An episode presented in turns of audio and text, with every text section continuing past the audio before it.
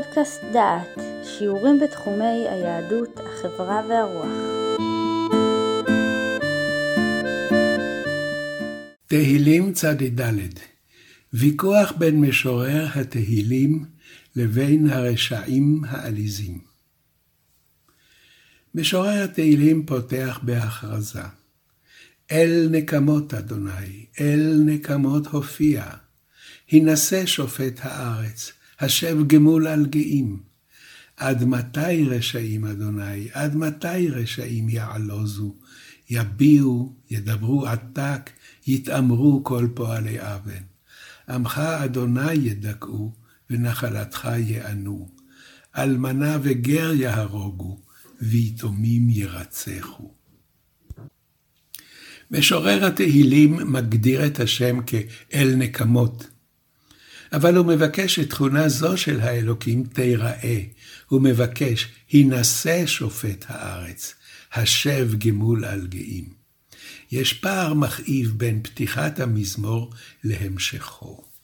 המזמור מתחיל בהכרזה כי השם הוא אל נקמות.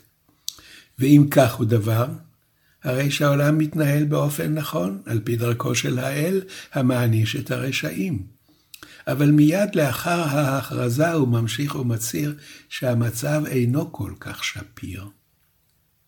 עד מתי רשעים אדוני, עד מתי רשעים יעלוזו, יביעו, ידברו עתק, יתאמרו כל פועלי אבן.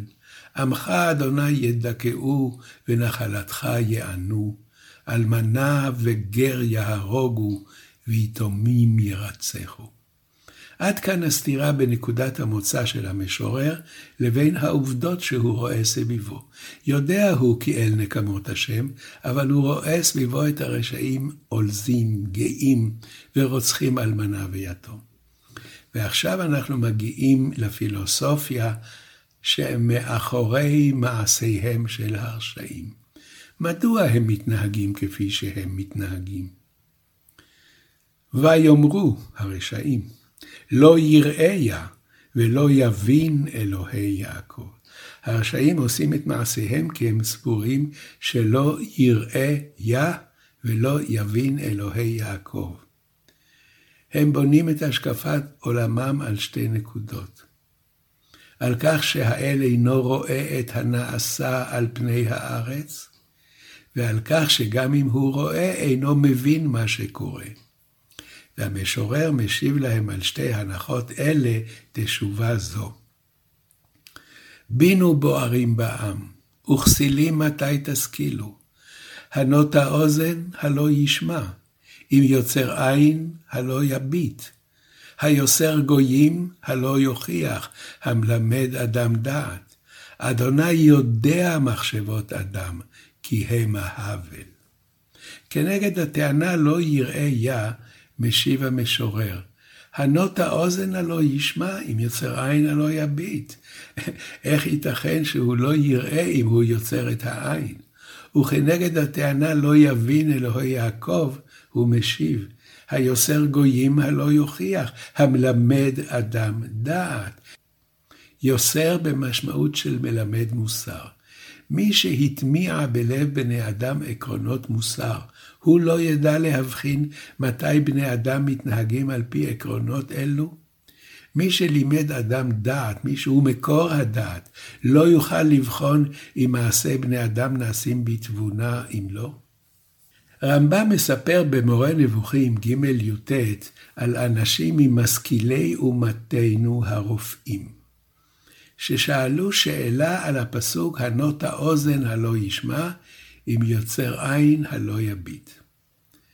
לא ברור לי מדוע הרמב"ם טרח להודיע לנו שאנשים הם רופאים. בכל אופן זו הייתה שאלתם. היה מתחייב לפי הקשו זה שבורא הפה יאכל ויוצר הריאה יצעק וכן בשאר האיברים. השאלה שלהם, של הרופאים, הפכה את הפסוק לקריקטורה. מדוע יוצר עין יביט? ואם הוא מביט כי הוא יוצר עין, אזי כל מה שנעשה בעולם צריך שגם האלוה יעשה אותו, וזה מופרך. והרמב"ם משיב על השאלה במשל, וכה דבריו. אדם איננו יכול ליצור דבר אם תמונת הדבר איננה במחשבתו. הנפח לא יעשה מחט אם לא ידע מראש כיצד נראית מחט ומה תפקידה. וכאן המעבר לטענות הפילוסופים.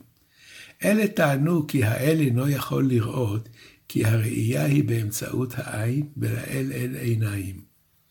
ענה להם משורר התהילים. אם האל יצר את העין, הרי שהוא יודע מהי ראייה וכיצד היא מתרחשת. אם הוא חונן לאדם דעת, הוא יודע מהי דעת וכיצד אדם חושב ומסיק מסקנות. השאלות ששאלו הרשעים במזמור, או הפילוסופים אצל הרמב"ם, שאלות אלה בנויות על חוסר הבנה של האלוהות. ולכן מסיים בעל המזמור את דבריו בהכרזה. אדוני יודע מחשבות אדם כי הימה הבל. יש כאן שני ניגודים. השם יודע ומחשבות האדם הם הבל. השם יודע והאדם אינו יודע כיצד השם יודע, ולכן מחשבותיו הבל. רמב"ם מסיים את סקירתו בקביעה כי שאלה זו עתיקה היא, ומקורה בכך שענייני בני אדם האפשריים בטבעם בלתי מסודרים. ניסוח אחר, העובדה שאין אנו רואים את העולם מתנהל באופן המתאים לתחושת הצדק שבליבנו, גורמת לכך שנחשוב שאין לו משגיח ומנהל.